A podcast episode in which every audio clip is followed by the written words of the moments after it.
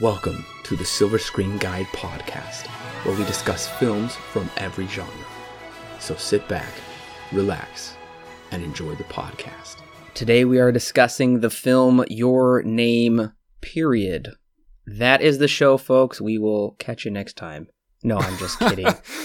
that is the title of the movie, Your Name, period. No, it is not about the uh, contemporary Christian worship song, Your Name, completely different.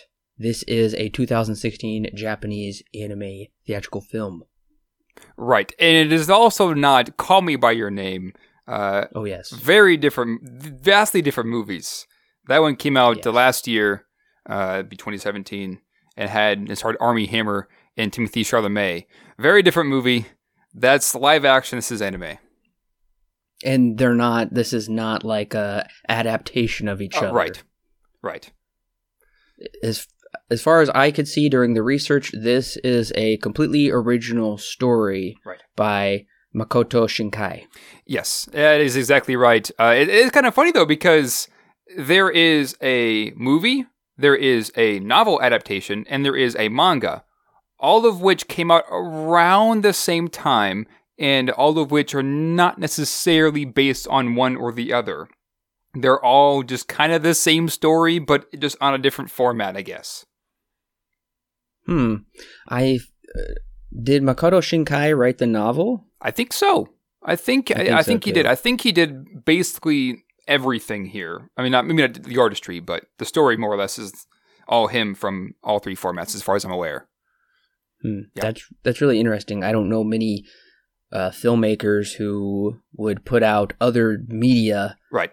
Uh, you know that would pretty much accomplish the same task as the movie. Usually, people are like, "Oh, we can adapt this into a movie," or it really just works as a book. But nobody that I know of is like, "I'm going to do manga, novel, film all at the same time." Right. I'm going to write them and do it. That's really unique. And I mean, it is not necessarily a new thing for a manga to be to be made into a film or a t- or a, an anime TV series or a light novel being made into one of the, the same thing, a novel, a anime or a manga or things like that. It's not a new thing.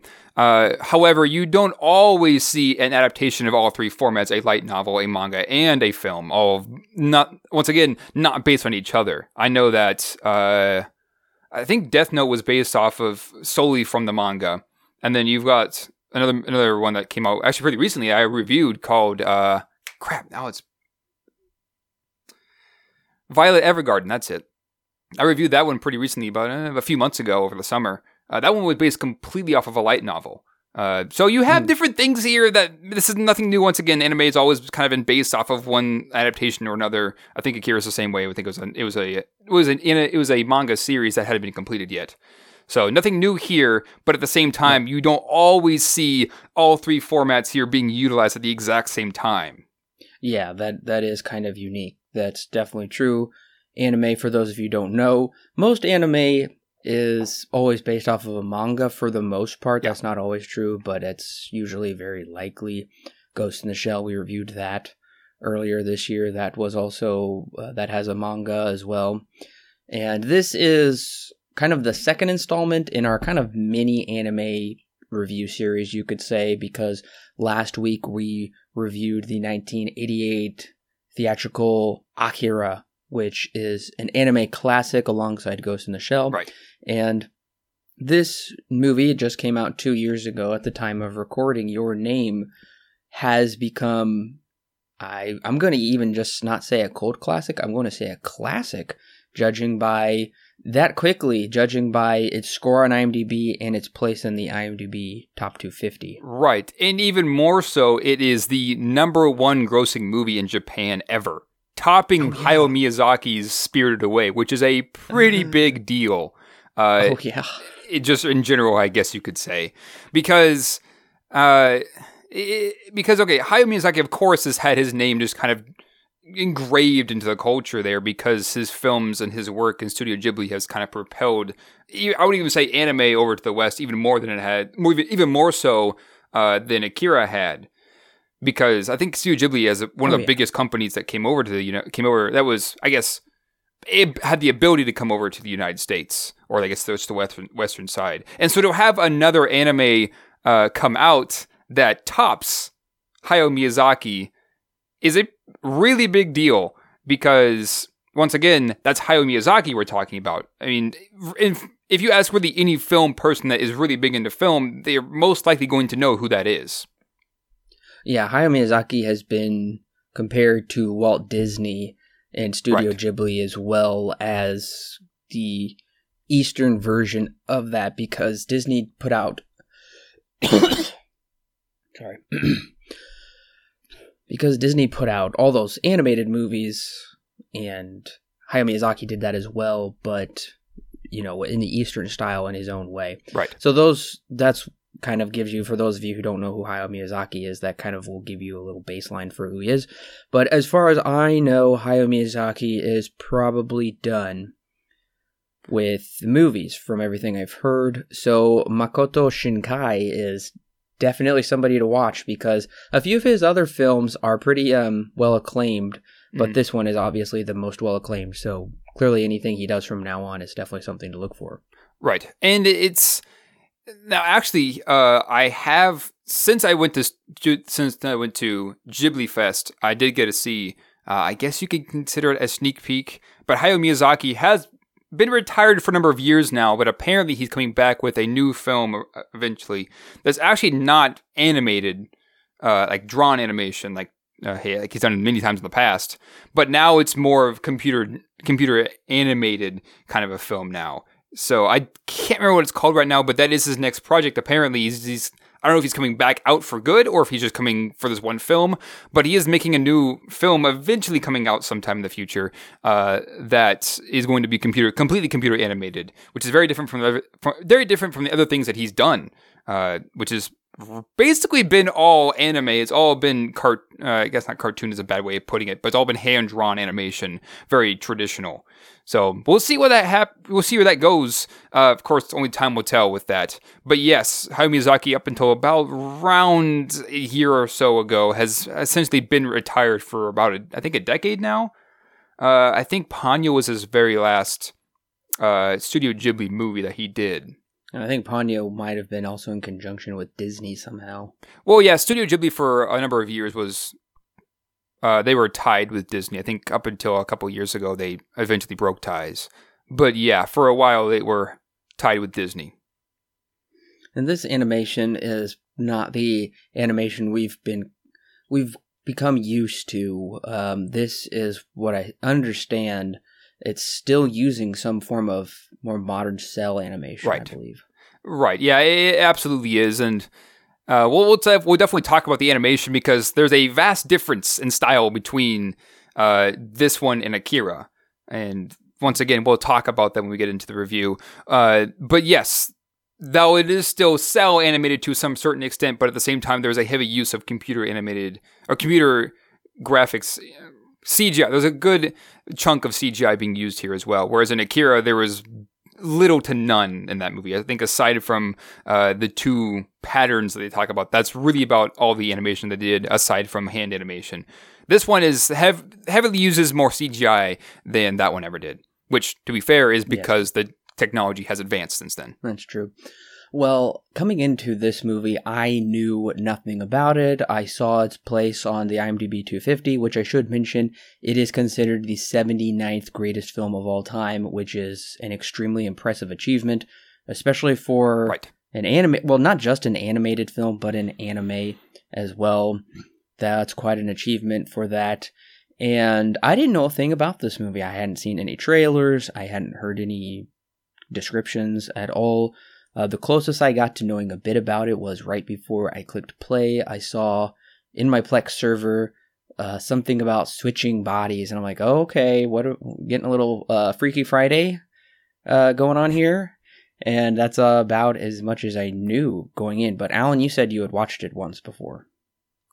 Yeah, I did. Now I had, I remember hearing about this. I don't, I can't remember if I actually ended up watching uh, Chris Stuckmann's review on it or not. I probably had at one point, But that was more more or less how I heard about it. Was Your Name had gotten quite a bit of buzz since it was released in Japan, and then I think it even came out in an anime expo here in LA.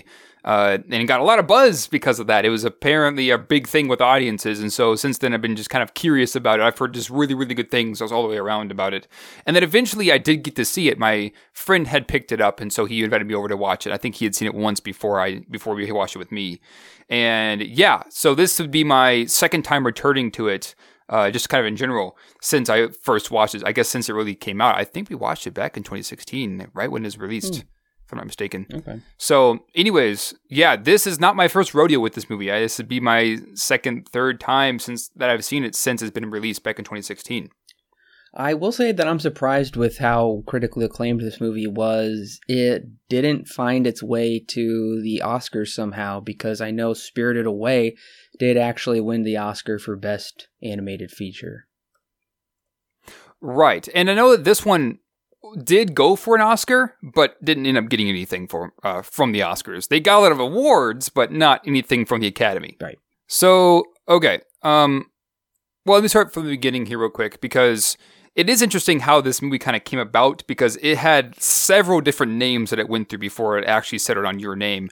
Uh, now, of course, we've mentioned before, Motoko Shinkai is not necessarily a new face of anime necessarily. He's done other anime like Children Who Chase the Lost who, Children Who Chase Lost Voices, five five centimeters per second, and the last promise last the the place promised in our early days, with, with a bunch of different short films under his belt as well. And he even was quoted to have uh, brought on some inspiration from Interstellar and Ranma one and a half or one half and Inside Mari, which is interesting to me though, is that Interstellar was a big inspiration for your name. Uh, and once again, this title of your name has been kind of messed around with. It's been many, many different things. One of which was uh, if I knew you, if I knew it was a dream, or Yumi to Surishiba, or your connection, Kimi no Musubi Musu Musu by me. I think it's supposed to be an N. Anyways, uh, you're half of this world, Kimi wa Kono Senkai, Sekai no Hanban, and of course your name, which is Kimi no Hawa, which is the one we, they ended up settling on. Um, and then, of course, we have numbers here. We have Spirited Away. Of course, it beat out Spirited Away just by a little bit of money. It wasn't by a huge amount. Uh, it ended up getting a total of over 300 358 million dollars worldwide which once again for an anime is a really big deal that's a lot of money and even in its like origin uh, location japan it made about 23 billion yen or 190 billion dollars uh, no sorry that was in china and, and it made I think about 200 roughly 3400 uh, 234 million dollars in Japan alone, uh, which is slightly above uh, uh, Hayao Miyazaki's. And for a while, it was like number one for like nine weeks in a row. And then a new Death Note movie came out and beat it out for a couple weeks, but then it returned back to number one for another three. Uh, and then eventually it was, I think it left theaters. And it, of course, at, at that point, most everybody had seen it who wanted to. So yeah, to say that this movie is uh, a big deal with audiences is kind of an understatement. Uh, the, once again, the fact that it beat out Hayao Miyazaki is a really big deal. And I know that earlier we mentioned that uh, the score on IMDb uh, makes it in the top 250, number, number 79. And in this case, it got an 8.4 out of uh, out of 10, which is once again a pretty big deal uh, and a very respectable score. I don't think I can. I've tried looking it up. Oh, here it is. Rotten Tomatoes. Rotten Tomatoes is at 97. I looked it up on Cinema Score and couldn't find one for it. So that's kind of some more background information for your name right before we get into it. So clearly, any movie that has an 8.4, that's something to raise your eyebrows at because that's not many right movies at all. I, I guess anything above that, there's only like what 79 movies on IMDb that have an 8.4 or above. Right. And one, yeah, once again, that's a really respectable score and a really it's not really going to leave that list anytime soon, I guess you could say. Oh no, I I highly doubt that. Well, Alan, uh, do you want to give them the plot? But before you do, listeners, we will be spoiling your name. So if you have not seen your name and you don't want it spoiled for you, you want to go in spoiler free, just like I did coming into this movie fresh, Alan did as well then go ahead and click pause right now. go ahead and watch the movie, come back and click play, and we'll be ready to talk about it. Mitsuha doesn't like the life that she has, living in a small town. There's nothing, there's nowhere to go, no one to really to date. Uh, Mitsuha is kind of just stuck in this yearly family tradition, and no one really knows why it's being celebrated, as the documents that kind of explain why were burnt many, many years ago.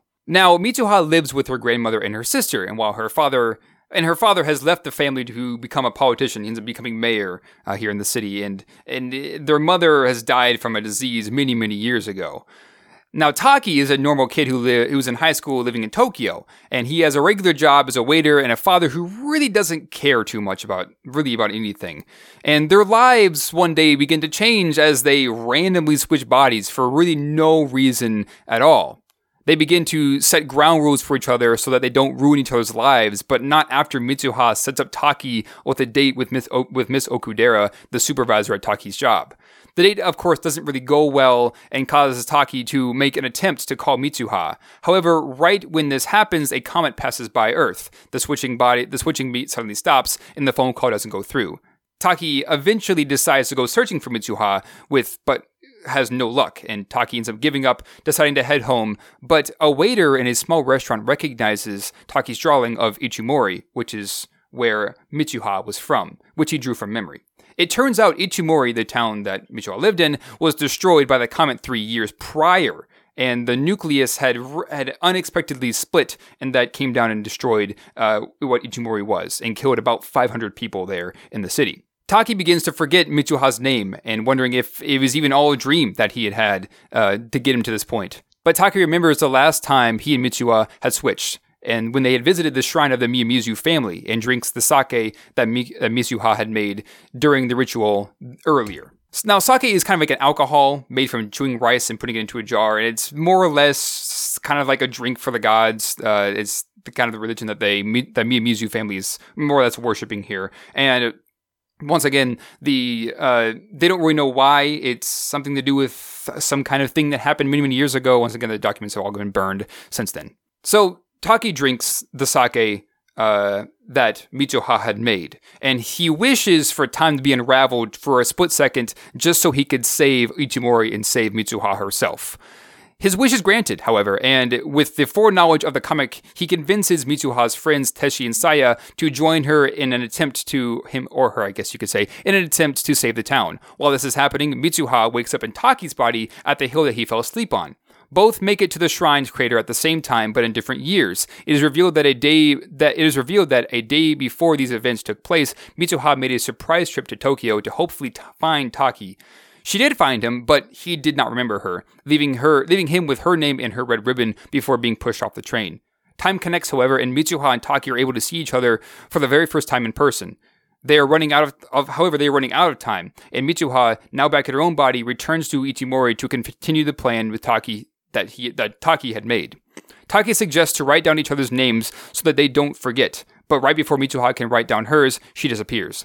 The plan to save the town must continue, however, but comes to a halt when both Teshi and Saya are caught. Mitsuha goes to her father to hopefully talk some sense into him and hopefully to save the town. Taki wakes up on the hill again and heads home. Five years pass, and Taki monologues about his persistent feeling of emptiness.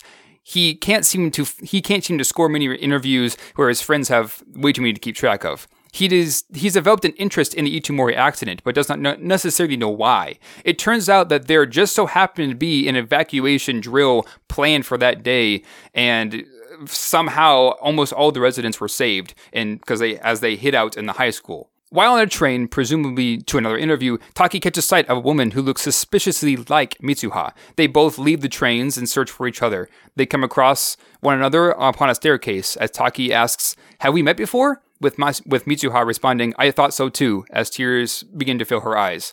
They say to each other, Can I ask you your name? as the camera pans up to the sky and the credits roll. So as you can tell, it's a unique story.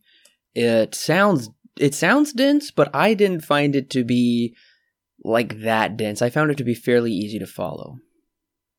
Yeah, this is a relatively easy movie to follow. I would say for the most part. Uh, when of course we'll get to some of my criticisms about the story a little bit later on. But yeah for the most part it's a relatively easy story to follow but at the same time relatively unique. This idea that this that this boy and girl fall in love by a way of just switching bodies and switching lives is a very interesting idea to have. Yes that part is very interesting and i did really like the twist that she is actually dead.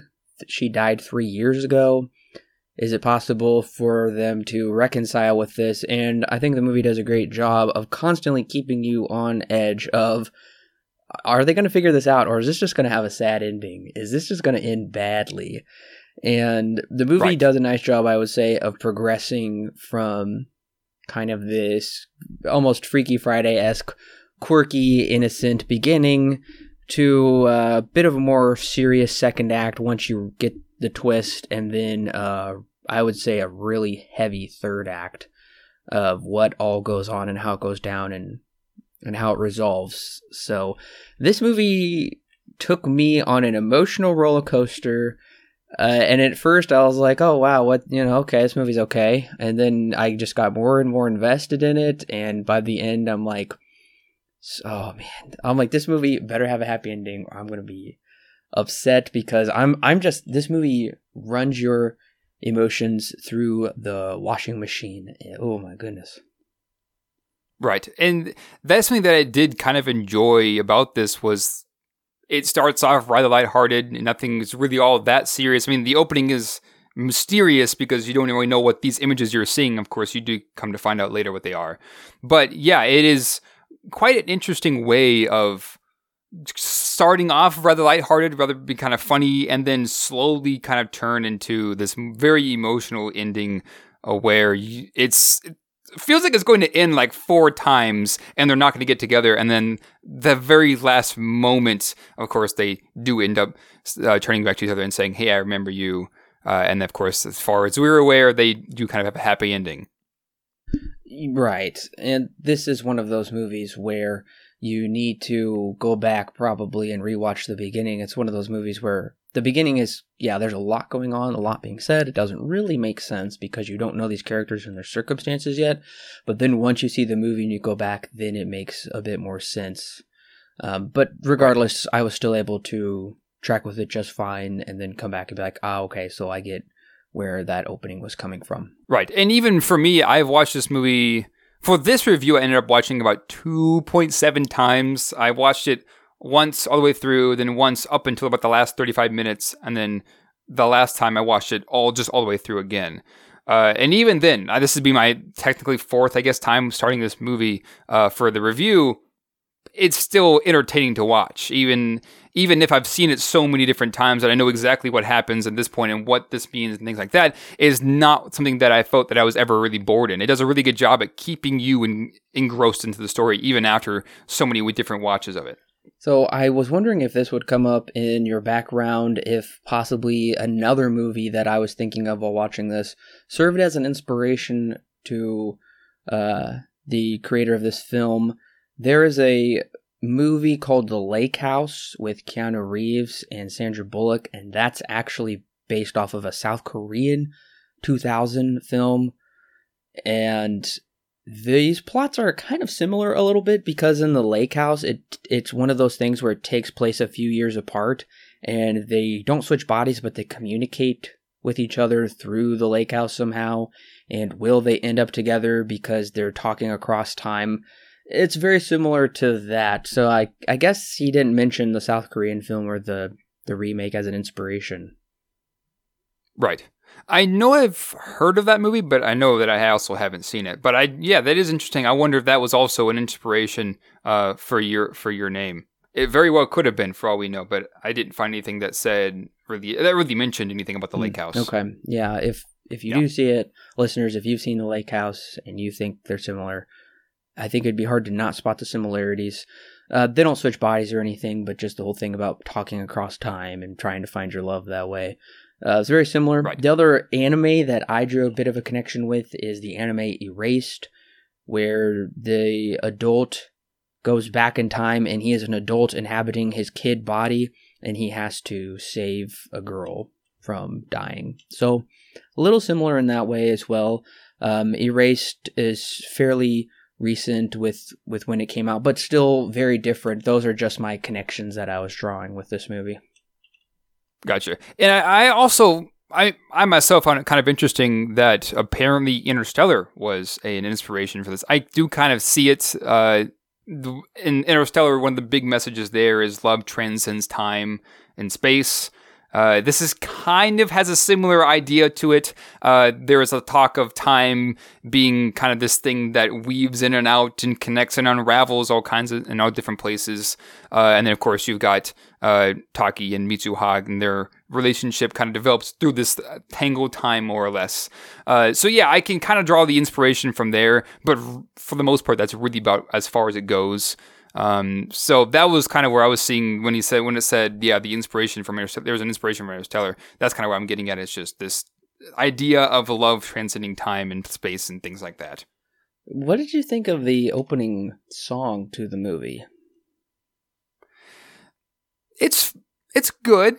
Um, I think my I think uh, part of my reason is I'm not necessarily the biggest fan of this style of music, more or less, and there are five songs in this movie that are more or less all tied to a montage. However, this is nothing new. A lot of anime have this kind of opening, even if it's a movie. There's some kind of there's a lot of times um, this kind of an opening with a theme song playing overhead and just ran and like images from the movie or setting up characters, things like that. Here, this is uh, once again nothing new. But as the song, I mean, it's it's a good song, but not necessarily my kind of style of music. It sounded like, to me, an alternative Christian rock worship song from the 90s. I could see that. I could see I, that. I thought it was a little surprising because most anime TV shows kind of have long openings with long songs.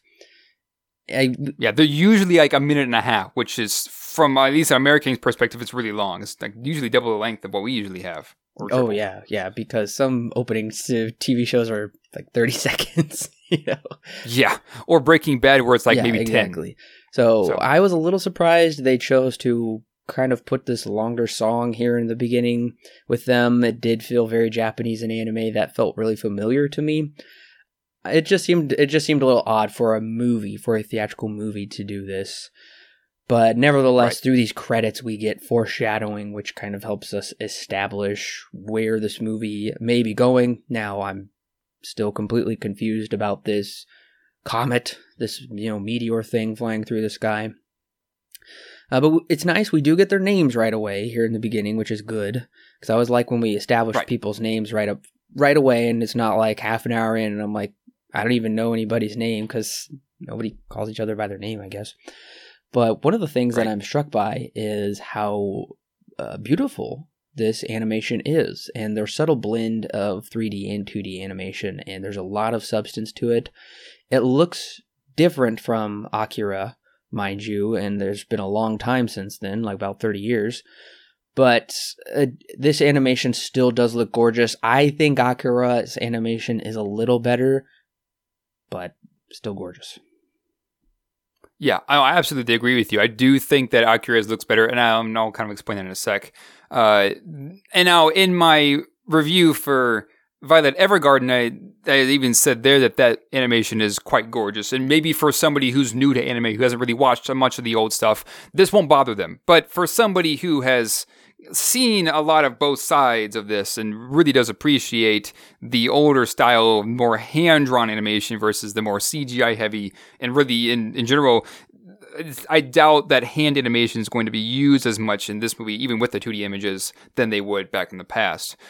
Now, don't me wrong, there are moments in this movie, and really all around it looks very, very pretty. And there are moments where, especially in a dream sequence that happens with Taki as he drinks the sake from, uh, as he drinks Mitsuha's sake, there, that's probably one of the best moments of this movie where it looks, I would even say the best part. It, this looks the most gorgeous although it does look very, very, very, very good, very, very pretty, I do think that that is also part of its downfall is that it just looks way too perfect. And to want this is also kind of what I the same argument I had with Violet Evergarden. If you're new to anime and you're watching all the new stuff, it's not going to bother you as much.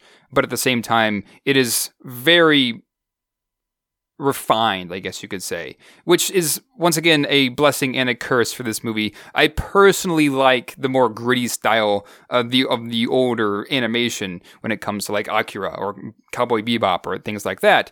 It just feels like there's a bit more a personal touch to it when it comes to that kind of animation, whereas this kind of feels more like almost like a machine, more or less, to make it look beautiful. Not to say that it looks bad because it doesn't, but from a personal standpoint, I would rather pick Akira style over this and I one. can understand that, and I do agree. For the most part, Ghost in the Shell looks and Akira look better than this movie. There is something right, really unique and solid about that, and um, even like some of the older Disney movies as well are just extremely impressive how they were how they're animated. But I'm thankful that there is, I mean, some anime TV shows today or even within the past decade, I think they look bad. Um, they just don't look very sophisticated. They look cheap, and a lot of the like superhero DC like comic book movies that are cartoons that come out now now today, oh, they look horrible. I think those look really yeah. bad and fake, and like nobody's even trying to do anything. That looks really fake. So I don't think it looks like those um, thankfully, it does right. still look really good, and I will say some sequences look much better than others, but overall, I don't really have a complaint about it because it feels, I guess, updated with the times while still respecting the tradition of hand drawn animation. Uh, yeah, and I, I, could definitely see where you're getting at with that. I think just my biggest issue, once again, it just kind of feels like Akira has a more personal touch to it. It feels like the animators really put heavy emphasis on background details when it comes to making things as gritty and as realistic as possible. Not to say that they don't do that here, they do, but in a very different way. It feels a bit more like a computer made it than uh, somebody who actually, than a person who actually drew it made it. Once again, it still looks very, very good. But I guess just once again, from a personal standpoint, I would more gravitate towards Akira's more gritty, more a lot more 2D style than this one. Once again, still looks great. So here in the first act, we get, uh, I would say, a you know decent amount of exposition for what's to come in probably the third act more so, because uh, I kind of had forgotten about some of this until uh, it really comes into play here towards the third act. For instance, we learn that a comet is coming and it only comes once every 1200 years and we get more explanation in the you know third act about oh okay maybe uh Mitsuha's family has had connections with this comet before. And then we also get this scene in school which I thought was really weird honestly and kind of out of place. It felt a little too shoehorned in there where the school teacher is explaining to them about Twilight, um the border between worlds when something magical might happen. I think that should have came in when they went to the hidden shrine and then they afterwards they looked they t- they looked over their town during twilight. The grandma could have explained that and she kind of already did. So i'm thinking what class is this where they're learning about um, magic magic hour and things like that? Maybe they learn about that in japan. I don't know. But that just felt like a right. way for the writers to be like ah how do we explain magic hour or twilight um, just have the teacher tell them in class right i would say the reason for this scene I, I, although I do agree with you basically on everything you just said. The reason for this scene is to set up. It's kind of like a subtle foreshadowing element because uh, when the teacher begins talking about this, Mitsuha is flipping through her notebook and she comes across this note. Who are you? Which we find out later Taki wrote and she talks about the teacher at this point is also talking about Twilight Hour. It's more or less a foreshadowing element that they are going to meet at this Twilight Hour, this magic hour kind of time when that we get to that point. And once again, it's a very subtle element, but I do agree. Uh, this is a rather odd place to have this conversation, and maybe it probably could have been saved for later when uh, when Taki goes up as Mitsuha during, to the shrine and the grandma is explaining all of this. Uh, however, at the same time, that scene also has its fair share of exposition in and of itself uh, to begin with. So, yeah, I do kind of agree with you. It is rather odd to have this scene here. But I do think that the reason why it's there is for a foreshadowing element. So at least there's a reason for it. But at the same time, yeah, I think you're right. There could have been refined maybe a bit more than what we got. Well, something I do like about this opening act is it really does take its time to get us used to the town, to uh, thoughts about the people in the town, her father's place. He's the mayor, but he's essentially abandoned them and we know she lives with her sister and her grandma and they're very traditional they do these traditions of making sake and she gets made fun of for it because her classmates are you know a little more new school apparently and so i think i really like that uh, this takes a lot of time to get us used to the town and also it does the same thing with taki and i think that's a credit to just most anime in general, I won't say all anime, but most anime does like to take its time by showing the landscape, um, the environment, getting you used to the setting and the feel. And I think this movie does a great job of bringing me into this town and getting me to really like these characters and feel for them. Yeah, and it is also kind of interesting too, just kind of bringing up and how this movie is edited as well, because in the opening you spend a lot of time with Mitsuha, uh, some time with Taki, but most of the time is spent with Mitsuha. I guess really up until about the midway point, if I'm not mistaken. And then once the comet more or less hits down on Earth, then it switches, and then you spend a lot more time with Taki, and it kind of goes back and forth with Taki and Mitsuha a little bit there towards the end. It's there of course there are parallels to this movie once about halfway through they're focusing on two different on the two different characters in the story. So yeah you're definitely right. You do kind of get this sense although though there is setup for both of them you do get to spend a lot more time with mitsuha and you get to see itomori and how it's kind of just a really small town. There's nothing nothing much left to do. And then of course you have a small uh, small scene with taki how he's kind of lives in tokyo and his dad doesn't really care, and he has to drive, he has to ride the the train to the school, and and all this kind of stuff. He has a job, things like that. You do get a pretty good, some pretty good setup as to these the characters' personal lives and how they operate. But at the same time, though, you don't all you don't get that right off the bat because first the first thing we get with these two characters is that they've already switched bodies in the very opening. And then when once the certain teen hits, they switch back to their normal bodies. We find out that something happened to them the day before uh, this event took place, uh, the day before this scene that we're seeing now is taking place. So you kind of get this interesting dialogue of how life usually is for them, but at the same time, how very different it was when they switched bodies and the other person was taking over and they had no idea what they were doing, and how that kind of ruined things as well. And I gotta admit, I was just as confused as them, despite getting that little glimpse in the plot summary right before I clicked play. I didn't know really the movie was going to go this route, and I, of course, didn't really know who these characters were. And then when they're like, wait, what am I doing in this body? And how they're acting and how their friends are acting, I think their confusion is real. It relates really well onto the screen because I, as the audience member, am confused too. Not to the point that I don't get what's going on per se in the plot, but I'm tracking with them and I'm just I'm discovering what's going on. It unfolds as it unfolds for them as well. Right, right. I, I totally understand that. And uh, moving on from this, even we kind of get this interesting scene. Uh, I get really this interesting montage of them switching back and forth between bodies and trying to figure out how to operate and how, and they're setting ground rules for each other. I think this is very, very interesting how they come to find out that they're switching bodies randomly three or four times a week, they say, triggered by sleep. That's really all that they know, though. And so they end up having to set ground rules for each other and say, you can and can't do this. Make sure you keep your legs crossed, not as open as possible because guys will yeah. stare. Or you can't do this with Miss Okudera because you're going to ruin my relationships and things like that. It's very, very interesting how they both, uh, especially from Mitsuha's perspective, Taki's living the life that she wanted. And at one point in the movie, she says, just make me, it's kind of funny because she says, of course, it's very ironic, make me a handsome Tokyo boy my next life. And of course, she switches with Taki which is exactly the life that she wanted. And so she's kind of doing the things that she wants to do. She goes to cafes all the time, which causes Taki to have to work more because she's spending all of his money. But at the same time, uh, Mits- when Taki's in Mitsuha's body, she she's he's also causing a bit more fights, I guess you could say, and a bit more skirmishes.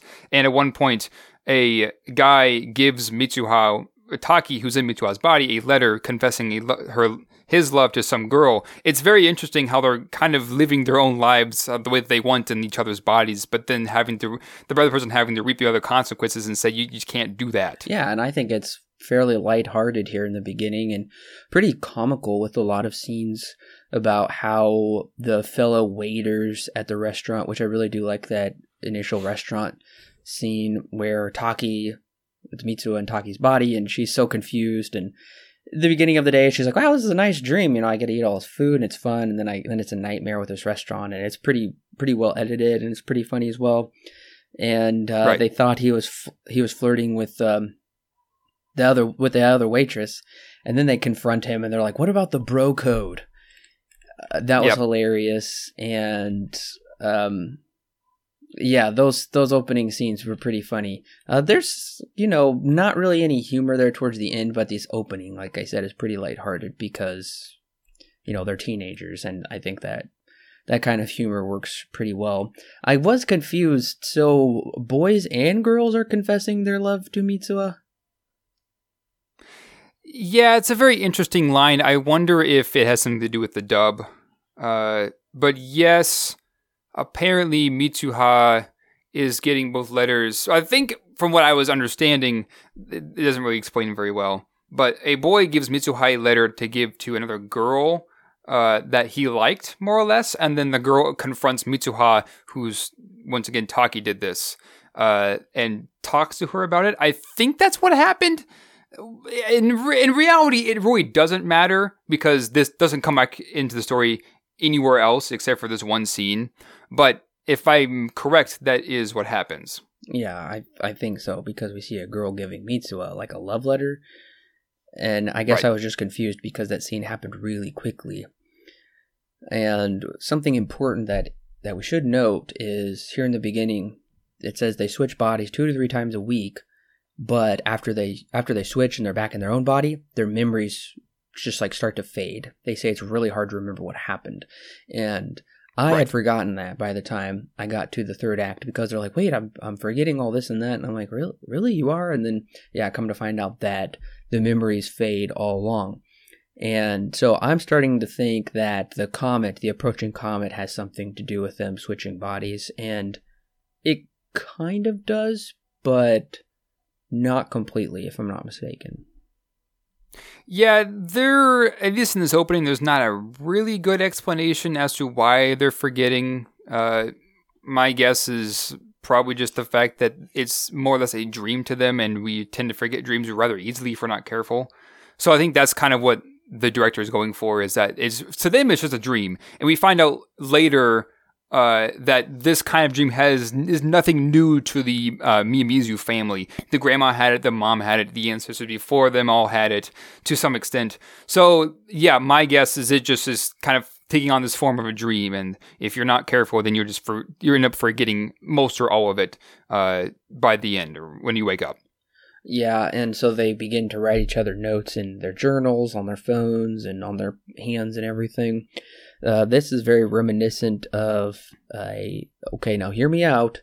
It's a Hallmark movie, but it doesn't feel like one. It uh, has. Um, oh, I can't remember their names right now. It's the guy who's playing Shazam in the new DC movie. So okay. clearly he's been doing done a lot of famous stuff, and Alexis Bledel from Gilmore Girls and now The Handmaid's Tale, every and a few other things. It's called Remember Sunday where he essentially has amnesia and he has to he falls in love with this girl but he forgets her every single day. Some kind of short-term memory. So he has to write down everything about her and kind of like conceals that from her but something goes awry. I won't spoil it. It's actually a pretty solid movie. Um, but nevertheless that is that did remind me of this type of story where they the one character keeps forgetting about the other and they have to write things down and try to remember each other. But um, and that is an interesting conflict, I think, for these two characters to have, is they don't understand what's going on, and they struggle to remember each other. And at first, it's messing with each other's lives to the point of, I wish they would just kind of butt out of everything because you're messing it all up, and you're really not doing doing me any good. Right. Right. And we do come to find out more of Taki's side of this whole thing that's happening when he goes on the date with Miss Okudera uh, and come to find out, well, I mean, I'll talk about her character in a second, but it's kind of insinuated heavily that he likes Mitsuha. She says there's somebody else that you like isn't there, and he kind of goes, "What? No," and kind of just tries to brush it off. But I mean, it's pretty clear that there is somebody else. Which, as far as we're aware, the only other person in the story that he could have liked is Mitsuha. Which I mean makes sense, and it's a bit more a bit more confusing, and maybe that's just because I'm a male. Uh, when it comes to Mitsuha's side of the story, it's clear that she, as far as I'm aware, she likes him um, as she plans a date that she would like to go on, and then to do that, her kind of, I guess, jealousy, she cries over it. So you get the sense here around the time of the date with Miss Okudera that uh, they're kind of beginning to like each other to some extent.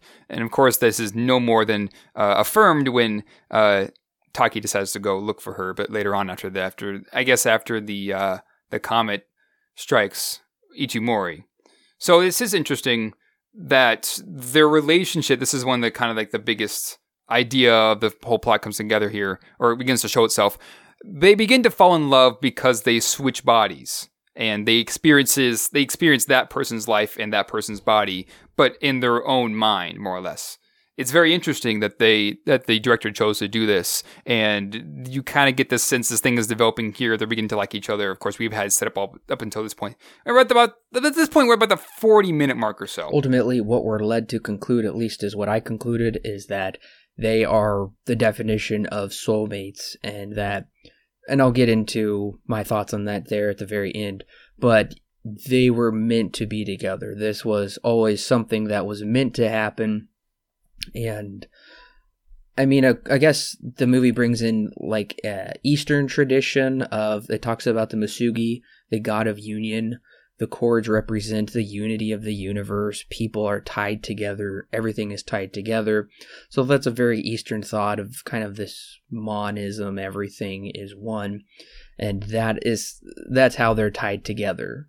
Um, this kind of cord is the um, kind of literal representation of them coming together. And I think that chord is brought throughout the movie and it comes into play in, in good ways. So I, I think that works. Right, right. Yeah, this this cord is by no mistake is meant to represent the time itself, how it kind of interweaves and attaches itself to Taki's arm. Uh, and then, of course, you see it many, many, other, many, other times. Part of it is due to Mitsuha tying her hair into a bun, or I guess not necessarily a bun, but whatever it's called. Uh, then, of course, she gives it to him when she goes to Tokyo uh, yeah, by no means. and then of course you've also got the ribbon, also same color, tied around the sake in the shrine. Uh, by no means is the by many means, I guess you could say this is meant to sh- be a display of that this time that is kind of always me- messing around and causing knots and raveling itself into itself and all kinds of stuff like that. And if then again, and then of course it was also uh, meant to show the tie between Mitsuha and Taki due to this strand, this I guess you could say ribbon, more or less, that is Mitsuha's. I found the best representation of that in the movie is when he drinks the sake and kind of has this flash of Mitsuha's life, and we see at her birth uh, we see the cord kind of like flying from his hand, and then uh, the umbilical cord is cut from Mitsuha and her mother. And right. I thought, oh wow, that's a really great connection of the ties of people and time and humanity. So that was probably my favorite representation of how the cord was, the ribbon was used in this movie. And like you said, so uh, at about this point, we are around the 40 minute mark, and um, Taki's long date is coming to an end, and despite him, she's like, "Do you want to go get dinner?" I'm like, "You you've had like every meal of the day. Goodness, you got to close it down sometime." And clearly, he's preoccupied, and he's looking up at the comet in the sky, and we get a gorgeous shot of a plane flying in the twilight. I loved that shot and that scene. And then he tries to give her a call, but her number is uh, out of order and this is right before Mitsuha chops off, chops off her hair, and um, the comet has this amazing flash, and then I'm like, oh, okay, I hope this movie doesn't have a sad ending. I just have a bad feeling about where this is going because he's like, I can't get a hold of her. The comet's kind of weird. It's very foreboding. Gives me some melancholia vibes there. Uh, you know, with the planet crashing into the Earth. And, um, yeah, but okay, so I will say I'm glad we are starting to pick things up a little bit here because 40 minutes in, I feel like it's been a lot longer than that. And um, I'm needing something a little meatier to chew on, and we do get into that, thankfully. Right. And it, at the same time, too. Crap, what was I going to say? I think my one of my issues begins to show itself around this point. There has been a lot of stuff that we've gone through in this 40 minutes. A lot of stuff. One of them was a montage as well, where you're see- where you're seeing them kind of construct their lives and with the other person saying, of course, doing the do's and don'ts and the lists and stuff like that. And she in Mitsuhai develops a relationship for Taki with Miss Okudera and then go on this date. And on that date, after the date is done, she he would be able to see the comet, but of course he doesn't see the comet because this is three years into the future when the comet actually hit down. In my mind, I think that this is too much. Too much in terms of story beats that we're hitting that in reality don't really serve a very much purpose in the overall story of things yes, it is all build up, but that's just kind of my issue. It's all build up. It all serves not necessarily to not necessarily one thing serves to uh, something in the very end, but one thing serves to story just one more step, and then one more step again, and keeps going and going and going. Uh, I think Mrs. Okudera is kind of one of these things where the date they have really doesn't mean much aside from the fact that she decides to go with them because they are friends now, but later. It just kind of feels like and this does kind of get worse as the movie goes along from this point. There's a lot of stuff, a bit too much stuff to keep track of because, especially on a first viewing, and maybe even a second one, it's hard to tell which is going to come back later and which is not going to come back later. And most of it doesn't. It really just kind of rides on okay, you get the basic idea and let's keep going. Yeah, I guess I didn't really think of it that way, but I do agree with you because, like I put in my notes, we're half an hour in and um, I was feeling kind of the same way with you as well. You're trying to discern what should we keep track of because uh, particularly at the beginning, there are some things that do come back, like the very beginning that do come back with them, like like uh, Taki. My name's Mitsu. I don't even remember my name. That comes back, but yeah, I agree. the The date is too long, and I feel like here in probably the first act, leading into the second, it's a bit too meandering, and it feels really long. Um, despite not being that long, this movie's only an hour and forty six minutes without credits, but it feels at least two hours. Yeah, it absolutely doesn't. Maybe that's just due to the fact that there are just so many different things we have to go through. Now, to be fair, at this point, around 40 minutes, my criticism of it's too much really isn't that big of a deal, but it is something that I do want to bring up. However, from this point forward, this criticism of this is too much is something that does become a more major criticism of the story, and I'll kind of explain that a bit later as we get into it as well. Well, and then Taki and his friend and Okudera, they go along with him to try and find Mitsuha in person to make sure he's not being catfished. That was pretty comical, I thought. And another, another comical line where they're like, Where are we? You're a terrible tour guide. Because I'm not one. That was uh, so. I do right. like some of that lightheartedness sprinkled throughout here, and I'm I'm okay with this montage scene of them wandering around. Although this is, you know, a fairly long sequence especially once they do get to the restaurant and they finally figure out the village's uh, Itamura. And at this point, once we find out Itamura has been destroyed three years ago by the comet, I'm interested, but I'm also really, really sad. Yeah, and I think my biggest issue with this scene is that it's just kind of by chance that they come across this waiter who used to live in Itomori and just so happens to see the drawing that Taki had drawn out. Uh, this is kind of a minor complaint, but it is one that I do want to bring up. And this is something that also kind of begins to play into the movie a lot more. Is just sheer convenience. or I guess sheer coincidence that things just happen. This is one of the probably the bigger ideas of this uh, little thing is that the waiter in this small restaurant just happens to know this place that uh, Taki had drawn up, which is Ichimori, before the comet hit the city. Now, once again, this is a rather minor complaint, but this is something that does happen more than once in the story. I didn't really have an issue with that because to me it seems like these characters have given up all hope and then I think this kind of goes along with the kind of theme of the movie or possibly worldview of the universe will bring them together somehow.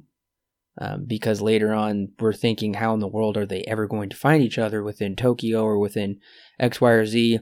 And they do, because they were essentially right. destined to be together because of, I don't know, read into it what you will. Because the movie explicitly states the Musagi god of unity uh, binds people together, and clearly these two are bound together. I, I can understand why, because it seems like really hopeless, and then all of a sudden it's like, oh, hey, um, the plot needs to move along, so they happen to find the people they need to, and it works out. I, I mean, I'm a little surprised that nobody nobody knew of this town previously, since apparently it was so famous in Japan for the town that was being destroyed, and Nobody's ever heard of it or right. even seen it, uh, except for these, you know, diner people that own these diners. So, I mean, I can understand what you're saying.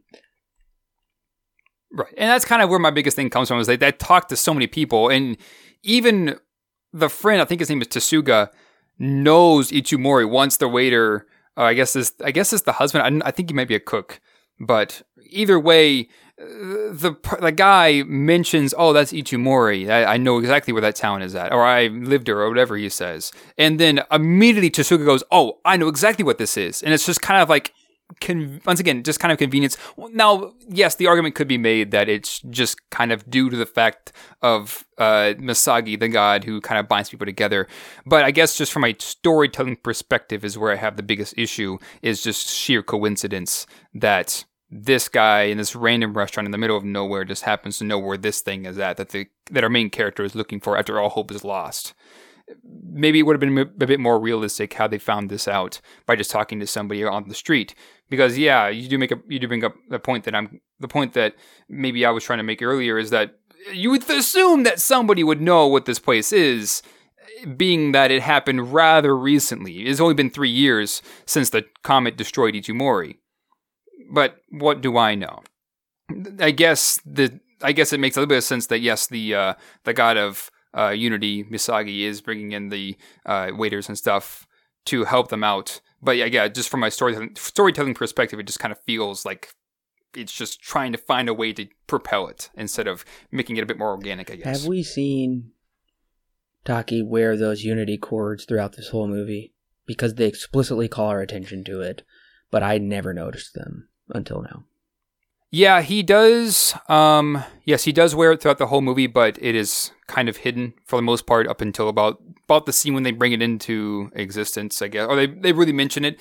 Uh, he does wear it, but it's kind of just hard to tell that he is. Okay, and he doesn't remember how he got them, but he eventually does remember because he goes to the family shrine because he has memories, uh, Mitsuha's memories of the shrine. He's like somehow directed towards there.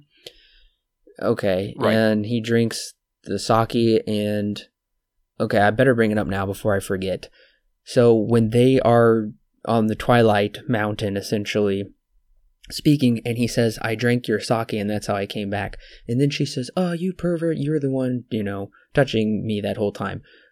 that just I didn't I, I didn't track with that at all. Okay, yes. So I did do a little bit of research on this. Uh, okay, so in Japan, more or less, when you drink from the same cup, it's kind of meant to signify more of an indirect mm, kiss, okay. more or less. So that's kind of the same idea here. It's her saliva that's in her saliva mixed with the rice, and now it's been fermented into this alcohol. It's more or less an indirect kiss from her perspective. Uh, that's why she was kind of saying, "Oh, you pervert," ah, more or less. Gotcha. That really helps me out because yeah. I was lost.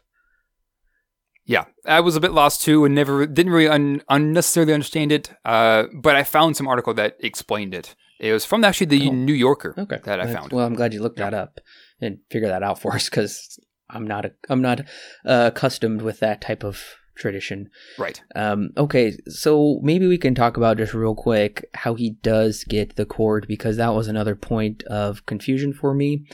Because she says, I'm going to Tokyo uh, for the day, for a few hours.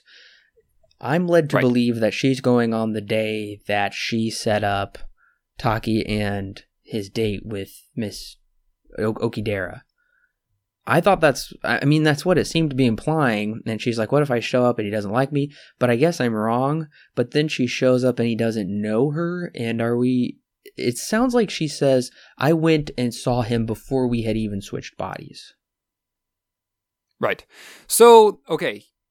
The date with Miss Okudera happens on the day of uh, the comet, right? So she says you would be able to see the comet by now. So it's meant to signify that the day of the comet that that when it splits and the nucleus comes down and destroys Itomori, that's the day of the date that he that she has set up for him. So she went two days before that happened because no wait. Well, it couldn't be that way. Sorry, just the day before that happened. But the Yeah. date happened She goes the day before. didn't the date happen three years into the future after she was dead? Yes. It happened three years. Yeah. So the, the comet that came down happened three years in the past for Taki, uh, the way around for her. So he wouldn't have been able to see the comet at all because the comet had three years been past that point. The, the point is, had they been in the same time, he would have been able to see it at that time when the date was over. Uh, but so Miss Mitsuha went to Tokyo to try and find him a couple days. I think it's either a day or a couple of days before the comet Right. came and crashed down, um, trying to visit him, and that's where she comes across him. Now, at this point, uh, it was three years in the past for both of them. Well, no, it was three years in the past for Taki, so he had not really been introduced to Mitsuha quite yet at this point. No dreams have been happening with her or with him, but with her they have. So when she go- goes up to him, he's just confused and does not know who she is because things between them haven't happened for him yet in this timeline. Okay, that makes sense. That is like mind bending, though. I get it now. Okay, Yeah. I get it because yeah, she was experiencing it three years prior to when he experienced it, but it's it's like they were experiencing it simultaneously, yet they weren't. So yes, he had not switched yet, but she had switched with him, but his future self was switched. Okay, got it. Yeah. that is pretty dense, but I got it. Yeah. And that's kind of one of my other issues with this too. I feel like this is just unneededly confusing Yeah. at times. This is one of these scenes where I mean, I after watching it a number of times, I begin to pick up a, as to what it's trying to do, but it's just why though? It makes me ask why do we need to go to such great lengths to make this this way instead of making it maybe a bit more simpler and making the simpleness of the story have a bigger impact. Oh, I can completely understand that. Yeah, and I will say I I mostly felt that way towards the end, where it felt Yeah, yeah, especially here towards the end, it really begins to get really confusing. extremely labored to get to the point we really just all want to get to, and instead of okay, there there comes a certain point where my kind of anticipation, my eagerness, my almost anxiety with how things will turn out is is just disrupted. I just become a bit frustrated with how much they're dragging certain things out to the point where it's like okay, you're getting close to losing me if we can't just figure out the story because it just goes to such great lengths, uh, especially towards the. I'm talking about the very end where they're adults. I know we're not there yet, but where they're adults, and he has to find. He he runs into uh, her two friends from the town, and then he at least runs into her a few different times, and he won't listen to her, and he talks about his job, and then he meets with Miss Okudera again. She's like, "I hope you find love. I have a baby, so I must have found love." And at that point, I was like, "Okay." just stop stop uh yanking me along here just give my emotions a rest Yeah, yeah, absolutely agree. And I would even say that this idea of Mitsuha going to Tokyo and giving him the ribbon that he comes to find out was hers all along. This is something that comes really out of nowhere uh, for the story. It is insinuated very, very briefly at the very opening, and maybe once or twice. But there's no real good connection to make aside from Taki Taki, don't do you remember me? That line. There isn't really anything else that really helps us trek and understand why or when she goes or really sets up the fact that she does even go to Tokyo up until the time when Taki goes through the flashback of Mitsuha's life and finds out that she did go to Tokyo. That's really the only time, the first time we find out that she actually ever does that. It just kind of feels like maybe we're just making things up as we go along almost, but it also is clearly thought through because the ribbon shows up on Taki's hand throughout the entirety of the movie, but at the same time, this isn't even brought up that she go that Mitsuha goes to Tokyo until very late into the movie to the point where this should have been something that came up much much earlier. oh, yeah, I completely agree with that. They definitely could have uh, probably tightened up the pacing or just even some of those plot elements for us to get to those story beats a little bit quicker instead of spending so much time on Taki going out right. with Miss Okudera and flirting with her and them switching bodies and just kind of hanging out with friends. I'm not trying to contradict myself because I mean I do like a bit of that like let's live in this world and like get to know this characters and their you know lifestyle and whatever.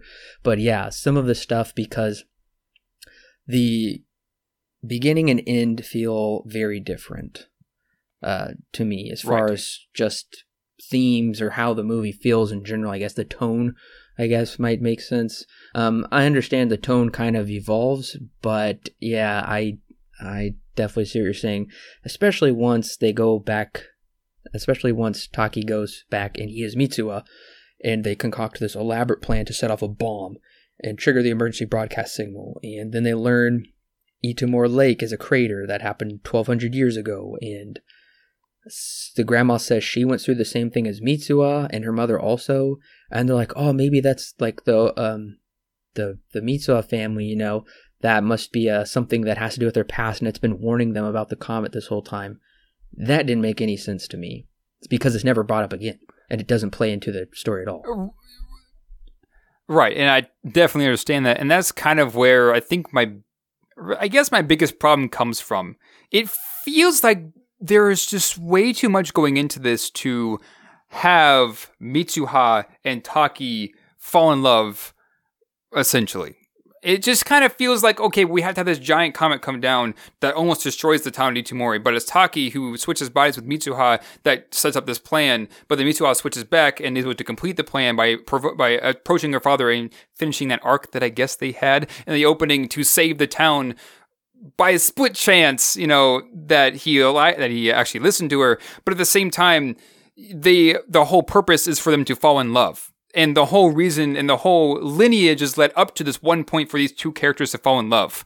And after watching the first time, or actually after watching it, I guess the the last time, I was like, this just feels like they're way overdoing it. It almost feels just silly, to be honest with you, because there's just so much going into this one small thing that it honestly, I feel like it loses its impact on me because there's so much that they have to do to get to this point. When in reality, if they wanted to make the story maybe even more personal, they could have taken out a lot of this stuff and made it really, really personal by just focusing solely on these two persons' lives and making that have a bigger impact. Instead, we had to bring in the comet and how time interweaves and all kinds of stuff and unravels. This is just, like I said before, unneededly confusing. Yeah, and I guess the other thing that kind of was uh, getting a bit frustrating here at the end was how one problem or one disaster would compound upon the other, as if we weren't already in the midst of a dire situation. We take that break for them to be in the magic hour, the twilight hour, to talk to each other, and then she's about to write her name on his hand, but then she disappears, which I thought was shot really well, like edited really well. And um, yeah, it's really sad, but it's like one problem after another, and it's almost getting to be too much.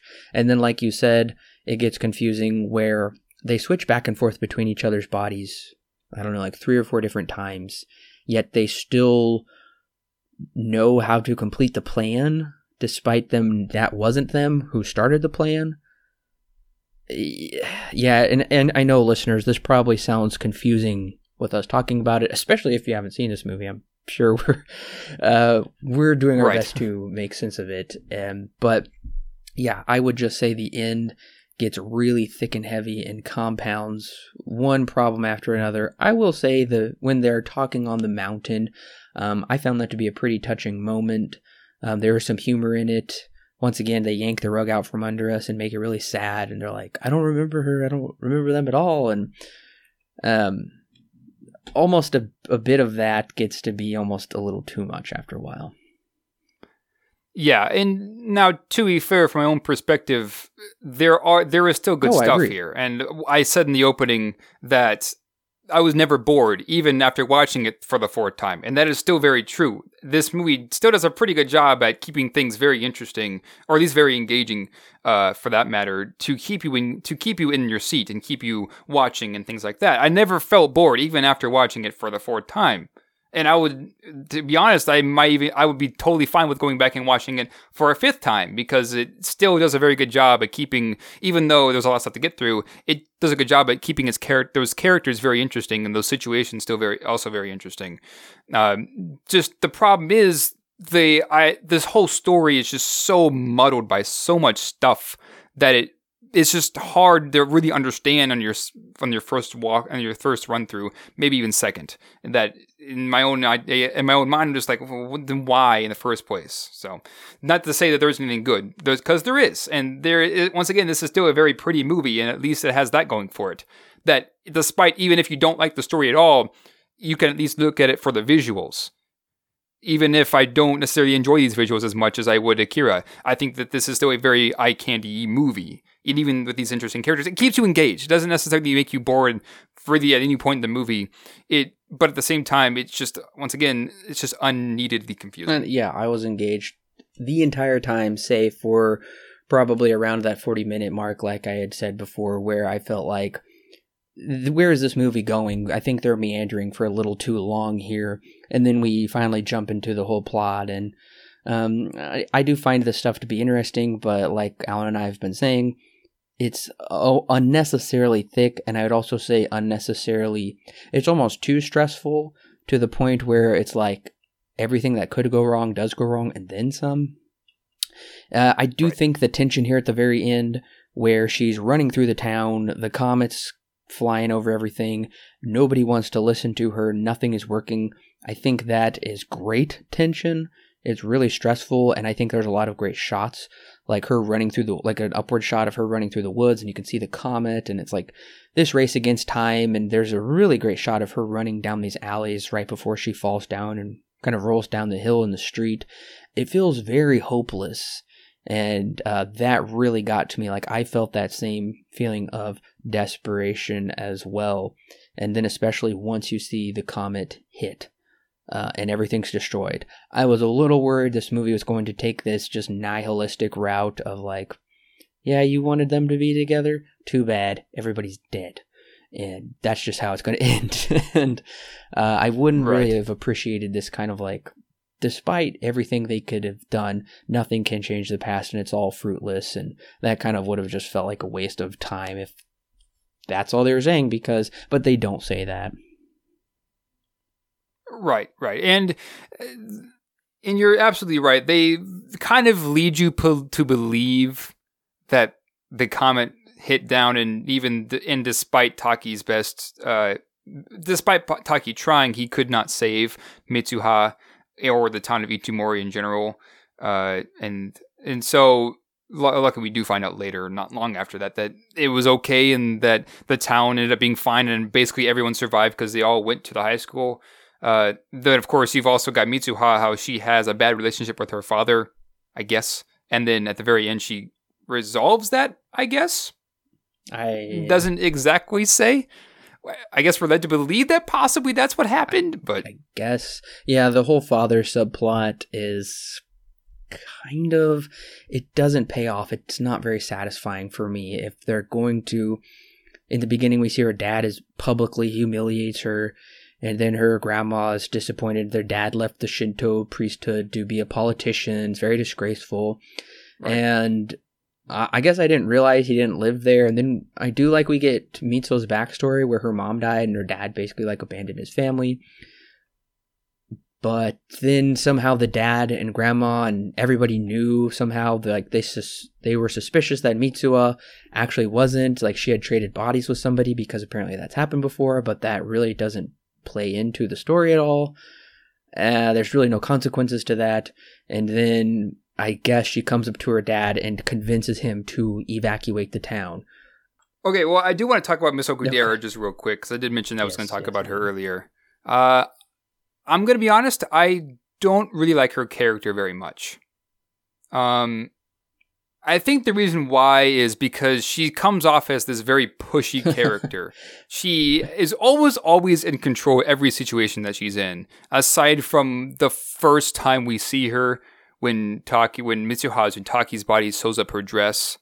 And that's one, it's again one of those kind of conveniences of this movie. There's really no good reason except to set up the fact that they are going, that Taki and Miss Okudera gonna kind of have a thing, but only through Mitsuha.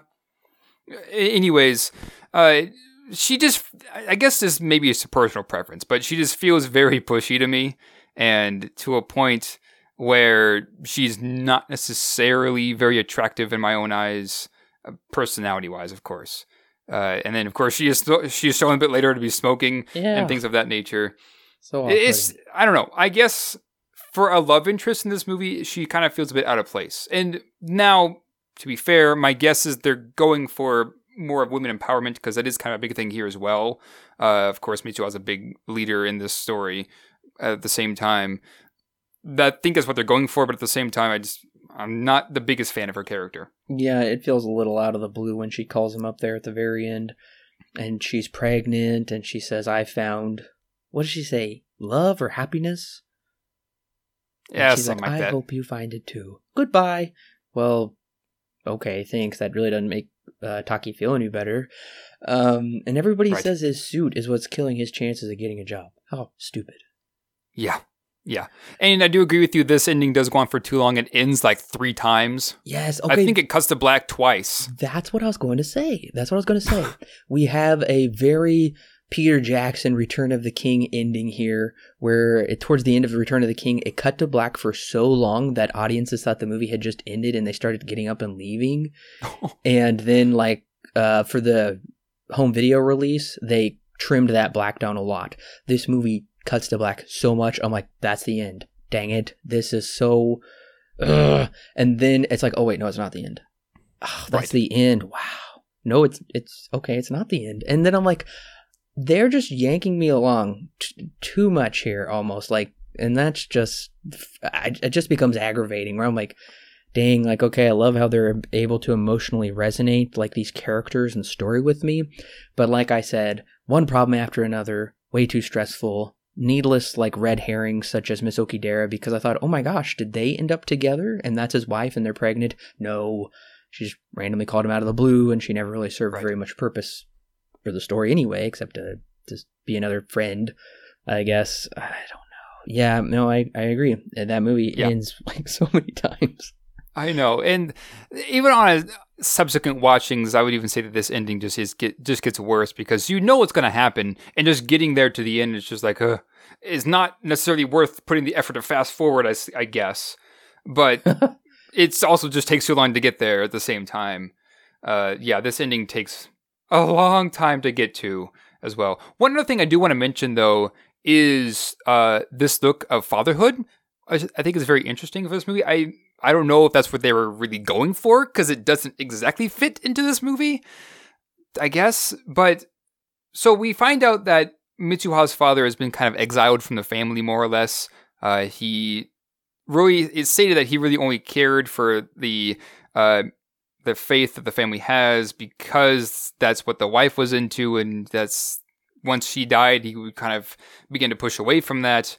Uh, and he becomes a politician, and as we come to find out, both Teshi and the grandma don't really care for this politician-y thing. And at one at one point, when Teshi's uh, dad is talking, or I guess having some kind of meeting with uh, Mitsuha's dad, he says, "Oh, it sounds like corruption in there," you know.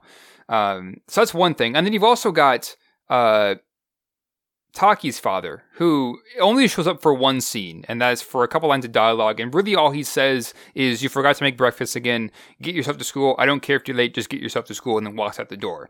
It kind of is like, so what? I mean, really, parents kind of in general are just kind of absent completely from this movie. Um, but especially fathers, I once again I don't know if this is what they're going for, but this is kind of what is portrayed. It kind of shows us more negative view of being a father, and maybe that's just due to the fact that both of these fathers really aren't that great fathers in the first place. Yeah, but at the same time, there really is no redemption arc, and then it makes me wonder why they're even here in the first place. Because it's not like it's that's one of the focuses here. It's more or less just on these two people falling in love. So why is there why is this even focusing on fathers in the first place? That's why I kind of wonder is if it's even meant to be taken this way for, at all, I guess. Well, we also get that shot, or uh, that scene, I should say, kind of towards the beginning, where Teshi is talking about how his dad is kind of corrupt, making these business deals with politicians. Um, and his dad is just like, hey, you're going to blow up some stuff with me this weekend. And Teshi just like sighs or something, makes some noise with his breath, and his dad just jumps on him right away. Right. And um, uh, Mitsuha's dad is absolutely awful. Yeah, they're really either dads are just uh, bad or a hindrance. There's no really good father figure in this, which is pretty interesting. I don't know. Maybe the maybe the creator, the director of this, maybe his dad was bad or something, or maybe he's trying to make a statement in Japanese culture that father figures are uh, they're either like too absent or they're not evolved enough in children's lives because they're like putting careers before head or something. Um, I don't know. It, uh, the movie doesn't really give us enough to, I feel like, make any definitive uh, decision on that. Uh, the closest parental figure that we get that's a positive one that that I can think of is the grandma. Right. Um, but once again, I wish she would have played a bigger role. They allude that allude to it that she had experienced the same thing as Mitsuha, but she doesn't really give her any advice or any. Uh, there's no real substance to that. That's just kind of a dropped thread. At least that's the way I saw it. And yeah. I almost was under the impression. I don't think this is confirmed in the movie, but uh, Miss Okudera, um, she's just pregnant and she's not with a husband. She clearly travels alone, as far as we can tell, and just hangs out with that guy for a bit for I don't understand what reason at all. But to me, it's almost like, oh, she got pregnant without, and the father's not in the picture. That's the way I saw it. I can't confirm that, but yeah, you're right. Um, this movie likes to kind of make some of these statements, but not really give us any definitive conclusions with them. Right, and I don't really know the state of Miss Okudera uh, whether the father is in the picture or not. Uh, I I can't remember if they even mentioned uh, if the father was or, is, or wasn't. I but think they do. Y- yeah, but I mean, I think my criticism still stands, and maybe that's just due to the fact that there really is nothing here that they're trying to say. It's just a mere coincidence that they that these father figures are portrayed this way in the movie. I, I don't know. I can't tell. And I would love to believe that it's just mere coincidence because in reality, if we think about it, there's real no real substance, no nothing really that ties the father's story to the story of the two characters, aside from maybe the maybe Mitsuha's father, who more or less just breaks tradition. Um, but then again, there really isn't no breaking of tradition in this movie. It's I guess more or less just kind of affirming tradition uh, in some sense. But yeah, it's just it's an interesting thing to bring up, I guess. Uh, whether or not that's what they're going for, I have no idea and can't really tell. Um, but at the same time, it's not like there are good father figures here. And when we do have one, I mean, we do have a an arc between uh, Mitsuha and her dad, we don't really get anything about it. There's nothing really explained or anything that's really solved. All we know is that he's strict with her.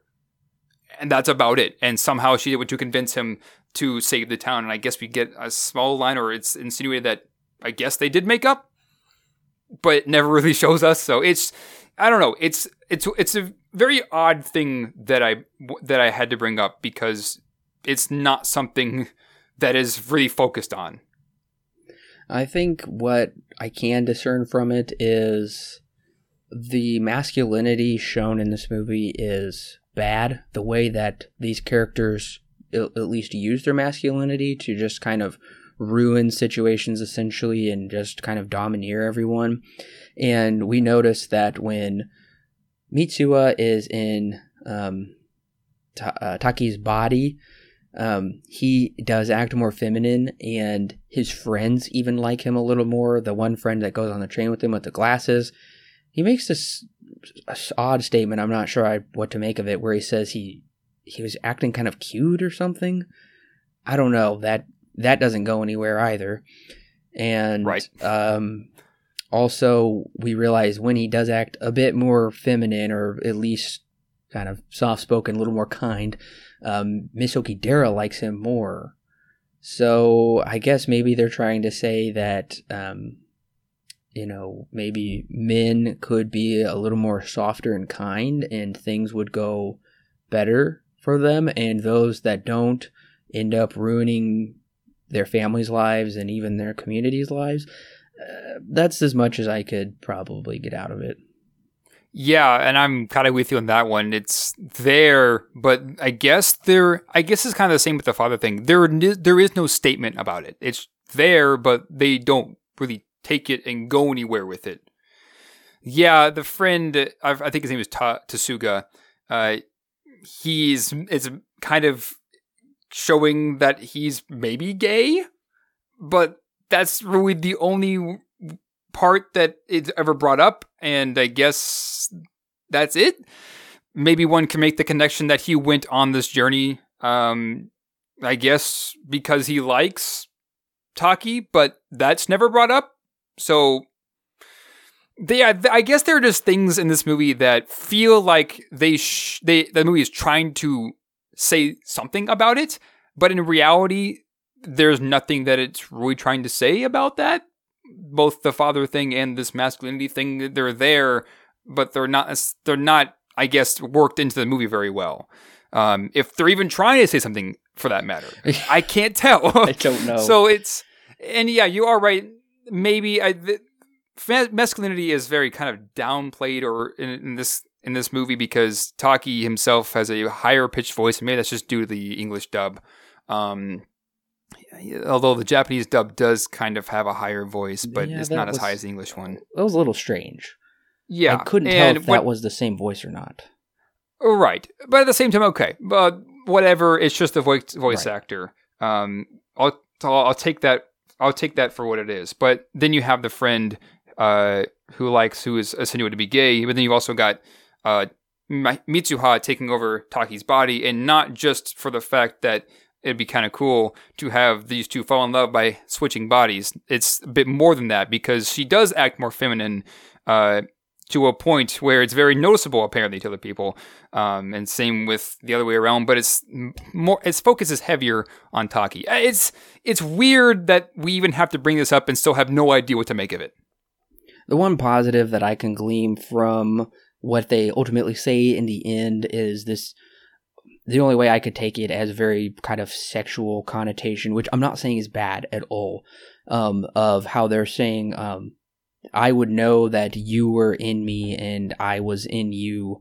Clearly, that rings of, uh, you know, sexual intercourse, but I think what they're trying to say more so on a deeper level is kind of the unity of their bodies and then kind of the like the unity of their souls and bring kind of that spiritual element into it and that reminds me that originally both sexes were created with um, kind of this co equal mindset, not with one sex greater than the other, but because of the fall of man, um, the husband would be more so the leader, you know, and uh, the wife would be more so subservient to her husband but within the confines of marriage there should be this there should be still this leadership but also still this equality. I got that from this movie. I thought that was kind of uh, well stated there at the end. The other thing that i think this movie does have a really good message on is if you'll remember back alan to uh, citizen kane where the character of bernstein says there's not a day that goes by i don't think about that girl i saw on the ferry He's like, I never knew her name or anything about her but clearly he's thought about her for such a long time. And here towards the end, I think they pass each other or get glimpses of each other at least twice. And then the third time they are about to walk on by each other without saying anything, despite them clearly purposely looking for each other. And uh, I think this film has a great important message of taking a chance on love. Don't let love pass you by. If two people are meant to be together, then they'll be together, but it takes each person actively looking for the other. And I love that message and it honestly may I could relate to this like really closely because it makes me think of my soon to be wife who if I hadn't asked her out in high school, because you know I was too afraid it wouldn't work out or something and I did kind of feel that way at first but I went ahead and did it you know then I wouldn't have found my soulmate so I can definitely relate to that yeah and I would even say uh, just kind of adding on to that just the way that their relationship develops just in general uh, a lot of times there isn't much substance that's there not all the time but a lot of the time there isn't much substance there before the two these two hook up and they end up having a, end up sleeping together. That's just kind of a normal thing with a lot of, I guess, just American cinema. Maybe it's a bit different with Japanese cinema, um, but that is a typical thing that you see here in America. Whereas this one really takes its time to develop the two characters and show that they have some kind of connection in a very creative way. Once again, this idea of them switching bodies and falling in love that way by seeing their person's life is something that I find to be very creative. Now, of course, I'm sure maybe other things have done this before, but nothing you've really ever seen on screen, I would say. These, especially not in this in this way, and I think it does. I think it does a really good job at getting you to even begin to maybe even think about this in your own life. I would say because once again, usually it's something around the lines of there isn't much substance there and they hook up anyways because there's some kind of connection. Uh, but in this one, there really is no hookup, I guess. It's just kind of they get to experience each other's lives, which I do really do enjoy. Do you have anything else to say before we give our final thoughts? Oh, okay. One more thing. Uh, did you happen to notice the uh, GameCube or PS1 in Teshi's room? No. When they're planning the thing? No, I didn't. I missed it. Darn there it. is one. Um, I noticed this on my the very last time I watched it. I noticed it. There is a like tub right behind the couch that Mitsuha and Teshi are sitting in, and right when Saya enters, you get this like I guess maybe even before she enters, but you get this like really high angle wide shot of the room that they're in. And and in that tub you see there's a orange gamecube and it's clearly a gamecube. Uh, an orange gamecube a playstation 1 you get a dreamcast controller and i think i saw a sega cd kind of buried underneath the ps1 uh, but they're all there uh, and I can and I had to pause it and looked and see what else is see what else they had there. And there's I think there were oh yeah, and a Super Famicom is there off on the on the right side of the screen as well. Uh, I noticed that it's something very small that I just haven't noticed. And I guess just one can make the connection. One can even say that there is great detail just in general with this movie. And I would even say yeah. that yeah, there is some great detail with how things are just kind of made in this movie. But this is one of those instances where I'm just like, oh, that's kind of interesting. Yeah, that's those those are cool Easter eggs to look for when watching the movie. Right. Right. And once again, you you probably not even notice it your first few times watching it. I, and maybe that's just due to the fact that the subtitles do cover up most of it. Because I only noticed it when the subtitles changed and there was a brief moment when it was blank on the bottom of the screen. I saw the GameCube and I was like, wait a minute. Um, of course, if you're not watching it with subtitles, then it's not really big of a deal. So, yeah, all of all of my subtitles were completely shut off. Even I don't know. Were there subtitles when it would show their Japanese um, script, and it would it translate that to English sometimes? Yeah, yeah. Mine didn't, so I missed all. Really? Yeah. Huh. Interesting. I don't feel like I missed anything, but I was like, ah, I, mean, I have no idea what they're saying. yeah. I mean, okay. I guess the only thing that you're really missing, Mitsuha did write her name on his arm at one point, and he and Taki wrote in her notebook, "Who are you?" Uh, this is something that you wouldn't have ever picked up on. Um, other than that, eh, nothing too much that I guess you would have missed. Uh, that I guess is I would deem important more or less. So okay, yeah. Um, now, did you watch it in Japanese or in English? I just watched it in English. Okay, I did get to see the Japanese it with the Japanese dub, and For my own personal opinion, I'm going to go ahead and say that the English dub is better. Uh, there seems to be a bit more emotion in the voices. That's not to say that either one is bad. I wouldn't even say that the Japanese is that bad, but I feel like I get a bit more emotion out of the English voices. Which, to be fair, this is Funimation, so they do you typically have a pretty good du- English dub. This is a very good dub, in my own opinion. Um, so if you want to watch, if you're looking for looking for one or the other, I would say that you really could go for either one.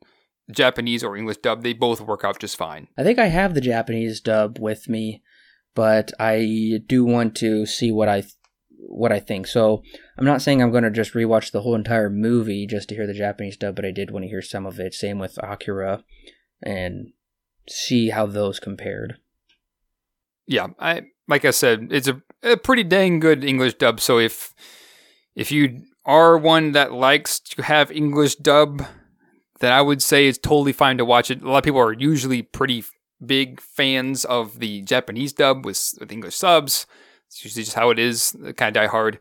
In this case, it they're both pretty much the same. There really isn't. You're really not missing much from one or the other. Yeah, I guess. I guess usually I'm pretty much an originalist. I want to always hear it in Japanese, and I don't mind subtitles at all. I'm pretty right. much used to it by now. It, it works really well for me. But there are some English dubs that are really great and are preferable. Um, like I was watching Erased, preferred that in Japanese. The English was weird. Um, mm-hmm. But then with Cowboy Bebop, it's like universally held that the English is better than the Japanese. Right. Right. Yeah. Most of the time, the Japanese dub is typically better. There are only a few exceptions where that isn't true. Bebop is one of those uh, where the English dub is rather superior. I tried watching it in the Japanese dub, and it's and maybe that's just due to the fact that I'm just used to hearing it in English. It's weird because the voices are slightly different as well. That's so funny. Uh, so that's so funny yeah. because I watched the entire series only in Japanese originally. Right. So I do kind of want to go through sometime and just watch it all in Japanese, uh, so I can give a, a actual uh, criticism or not of it, or actually give a authentic ideas of what I think of it. So. So, Alan, what is your rating and recommendation for your name? it's kind of funny because when I first watched your name, it was I, I really did enjoy it. Um, and maybe that was just due to the fact that I thought I understood things when in reality I guess I didn't. Because watching it a second and third time, I begin to pick up on a lot of criticisms, and it's hard for me to give it an eight now.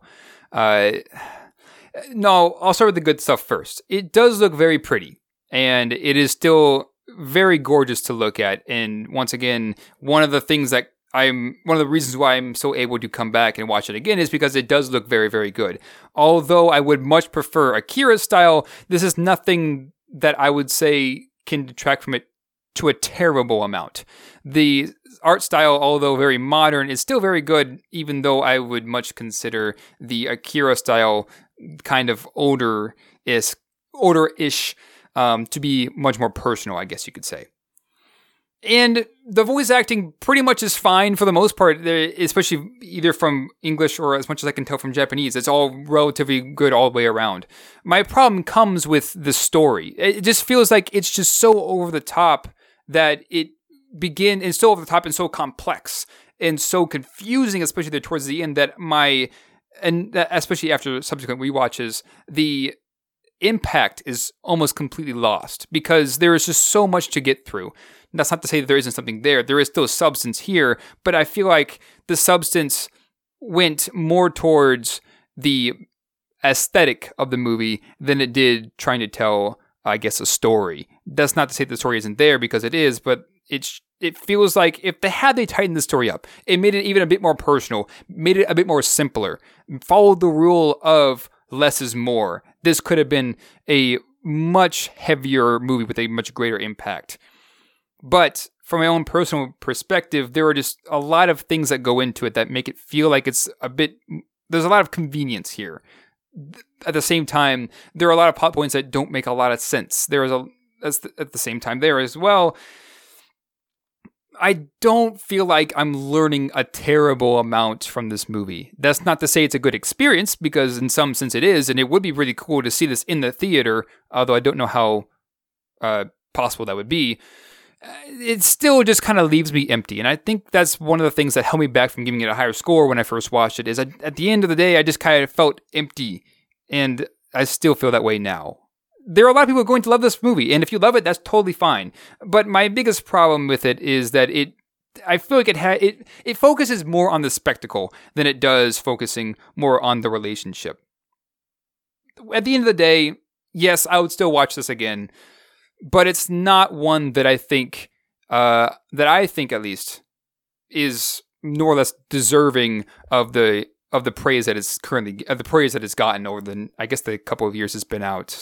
So, anyways, uh, six out of ten. It's a very, very mild recommend for me. Your Name is a powerful drama about love, loss, and doing everything to find your soulmate. This film has left quite the emotional impact on me. From the innocent times of the two getting to know each other, to the heartbreaking times when Mitsuha is dead and Taki has seemingly lost his love forever, and then they both forget the other, this film sent me through the emotional wringer, keeping me on edge whether or not it would have a happy ending. Thankfully, it does have a happy ending with an important message about soulmates. Certain plot elements feel needlessly belabored or unnecessarily stressful, which is frustrating.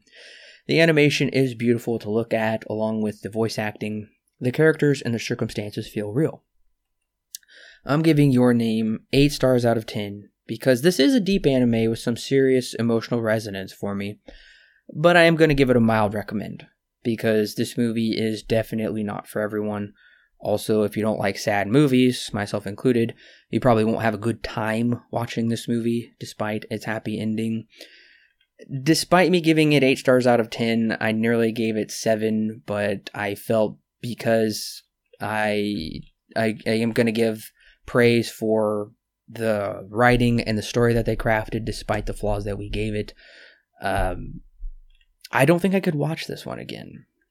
I just think it's a little too it's I just can't come back and enjoy this story uh, the way that I did initially and I I was just having a real stressful time there towards the end. I was having some where the red fern grows flashbacks of just sadness around every corner and I'm like, "Dang, this is just it's it's a especially towards that third act, it just gets almost a little too stressful for me to return to and just have a good time with the story again. And here's something a bit interesting that I was going to mention in the background, but decided to wait until now, probably because it, I guess it kind of dips into spoilers, and I also didn't want it to ruin uh, bef- uh, our thoughts before we go into the movie. So, okay, the director Shinkai has come out and said that he is not necessarily the most happy with how this project turned out, which is kind of interesting to me because you usually don't ever hear something like that. The director is not happy about the project that he came out with, especially not from Japan, where, I mean, you would assume that the director has more control over his project than you would here in the States with Hollywood. I have no idea if that's true or not. That's just what you would, I, I guess, normally would think. So, and here's, I think, part of the reason why is a lot of people are beginning to compare Shinkai with Hayao Miyazaki and beginning to compare his movie of Your Name with Hayao Miyazaki's filmography. And now to Shinkai, he did say that he does feel that he should have taken more time on this movie. He says that two years to make it was not enough and there needed to be more things that need to be ironed out. It's not necessarily the story he, I guess, wanted to tell. It's it doesn't have the polish that he wanted, I suppose. But I think the reason why he says all this, and which at one point he even said that I'd rather you not go see it because he doesn't want, uh, he thinks it's just unhealthy for, for people for people to be giving it such high praise. And the reason why I, he says this, I think, is because his his movie and maybe he himself is being compared to something that it was never supposed to be. Because Your Name is no Hayao Miyazaki film. It's I think it's very evident that it's not. But at the same time, that's what people are comparing it to because it's main because it's been so successful in the box office and has resonated so hard with Japanese viewers and maybe even those worldwide. I know in China it's like the second biggest opening of all time. No, I think it's yeah, second or first or second biggest opening of all. No, in China it's the number one Japanese film of all time, and even in Japan itself it's the number one film just of all time passing Hayao Miyazaki. People are beginning to associate him with the next Miyazaki and his film of Your Name being something that propels him to be more like Miyazaki. When in reality, that was never supposed to be the case at all. Well, that's really fascinating. I didn't know the director felt that way about it. Um, yeah, I guess I was kind of thinking that as well with a movie that received this much acclaim. And also, I would say has, you know, for the most part, a well written story. It's very creative. And um, I, I do like the creativity of it. And I'm like, yeah, he's a director to watch now that Miyazaki has, for the most part, kind of retired and left his legacy on Japan regardless, whatever this director says, he is a director to watch to see what he will do with his upcoming projects.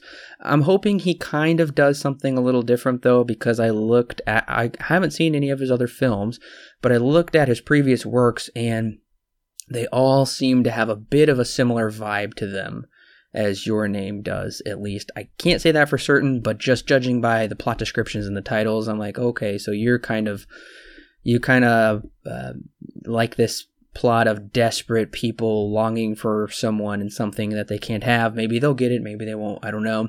I would be interested to watch his other movies though, so I, I would like to do that eventually and see what else he has to do. But I do know that J.J. Abrams and Bad Robot, his production company, bought the rights for a live adaptation here in America of Your Name. This was announced probably about a year ago now. And so I'm sure they're at least probably starting production on it, if not now, then soon. So uh, we very well may be coming back to review a live action Your Name, which uh, I don't know, but maybe this could be a good thing. Maybe they'll bring Motoko Kai on to, and he can do what he kind of wanted with it, you know, kind of right. help out a bit. I don't know. Yeah, I now with Akira, I can totally understand why they really even shouldn't make an American adaptation of that. Now, this one, I I guess I can see where they could make it a bit more American. It would be interesting. It would be interesting to see what they do. I don't know how excited I am for it though. I'm not excited. yeah, just due to the fact of what we've seen before with American adaptations of anime, they don't tend to work out very well um, at all in any instance. So maybe this will be the one, but I doubt it because it's J.J. Abrams that's coming on, and he's done a lot of like Star Wars and Star Trek, and it doesn't feel like it's a project for him. But then again, he may not be the one who's directing it. It could be somebody else who just has the rights for it for Bad Robot because he owns that company. It'd be interesting to see, but I I don't know if it should be done. Um, it seems like America likes to buy stuff that is popular in, in other places in the world and make it Americanized. We'll see where it goes if it goes anywhere, who knows if it'll go anywhere. Hopefully, if they do, Shinkai does come on and has some kind of input on it. Uh, it'll be it'll be interesting to see where the production goes with this. I'm not sure how excited I am for it though. Um, well, I guess the reason that I say I'm not excited is because I I personally always feel that remakes are pretty much a waste of time. They're fairly needless because the story has already been told. The only time I can be okay with a remake usually is if it's more so a reimagining where it's a very different film and they're kind of wanting to take some of that story and do their own thing with it, that's completely fine. But if it's just like, hey, we're just going to make it live action and it's like, well, really, then what's the point? Uh, just to waste our time. And I don't know. The movie's already there. We don't need a remake. But maybe I will eat my words and we'll come back and review it and it'll be awesome and all of our wants and problems will be completely fixed and it'll be better than this one. I don't know, but once again, it's probably just because this movie is so critically acclaimed and it's IMDb number 79. They're like, "Oh my gosh, have to make a have to have to make a live action one, have to make a remake." So, we'll see. We'll keep you updated if if we revive this and come back for that movie. I don't know. But once again, listeners, thank you for joining us on our mini anime retrospective where we looked at a anime classic akira from 1988 and then more of a recently critically acclaimed anime film as well uh, we did a pretty good amount of anime this year including ghost in the shell earlier this year. So I was glad we also got to do live action and anime and kind of give you a variety of different genres and different film medium styles we got to review. So next week we will be coming back with Humphrey Bogart, a classic. I is it Treasure of the Sierra Madre? I sure hope so. Yes, it is. yes. Oh, that I'm I'm gonna save my thoughts, but one of my hum, favorite Humphrey Bogart movies. I'm just saying that now. So uh, we'll see. I'm really excited. Alan, have you seen it before? I have not. This will be my first time seeing it. Oh, I man. guess, uh, yeah, I think I mentioned this at the beginning of the podcast. The only one that I have seen of this is Casablanca Mm. before we began doing this review or this uh, retrospective. So, yeah, first time seeing Treasure of the Sierra Madre. Cool. I'm really excited. It's your first time seeing it because it is great. I am so excited to review that movie and also talk about its impact on films today because I can think of a number of films that have kind of taken from some of his things. It also has a really famous line, as does every Humphrey Bogart movie, except he doesn't say it. It's somebody else, and it's kind of a funny one. But you'll have to wait till next week to find out what that line is and what our thoughts are on that Humphrey Bogart movie. So make sure to subscribe to the podcast so you don't miss the episode and you can go back in the archives and listen to all of our other episodes as well. Make sure to share this with your friends. We love talking about movies. We love talking about them with you. If you look in the description below, you can find all of our social media links right there. It's really easy to subscribe so you can always stay up to date. Also, if you want more episodes, you want some bonus episodes, our thoughts on the latest movie news, latest movie trailers, you want some film commentaries that you can listen to us talk about the movie while you watch it. You could even do a Q&A with us as well. For the price of a Starbucks cup of coffee, head on over to our Patreon page where just a small donation helps keep the lights on. We don't put that money into our pocket. We put that into securing bandwidth and hosting and improving the site and the podcast so it's the best experience and most enjoyable experience for you. So make sure to uh, go over there and give us just a small donation and you'll get some great exclusive content that you get to keep as well for that. Once again, listeners, thank you so much for joining us on Your Name. We will be coming back next week with Humphrey Bogart and we also have a Christmas special coming up very soon that'll be around this Christmas. Miracle on 34th Street. Very excited to talk about that one as well. We will catch you next time, listeners.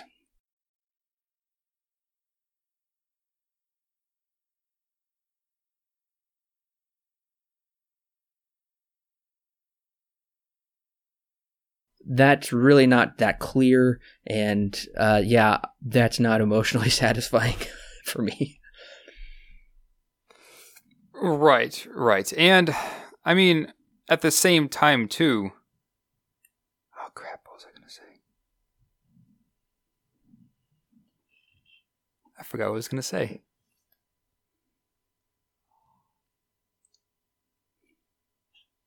Well, anyways, I guess we can move on. I forget. Oh, if I remember it, I'll come back to it. Well, the movie surprises me because they jump ahead five years later, and I really wasn't expecting that. And I feel like we get. Um, this is probably almost, it feels like about the last 15 minutes of the movie, including credits. To me, it feels really long, this whole last five years here. I was expecting them to wrap it up a bit Yeah. more, but a lot of. I'm always feeling this feeling consumes me ever since the comet hit that I'm missing someone, that I'm missing something. And this gets a little cliche with this whole like, I'm missing my long lost love. And they even say like unrequited love. And um, I, I get it. Okay. It takes forever for them to figure it out. But um, the one thing that I was going to say is. I completely forgot to. Shoot, no, I had it. Um, where is it? Let me see. I don't know. Anyways, we both forgot. This is killing me. oh, this is funny. Um,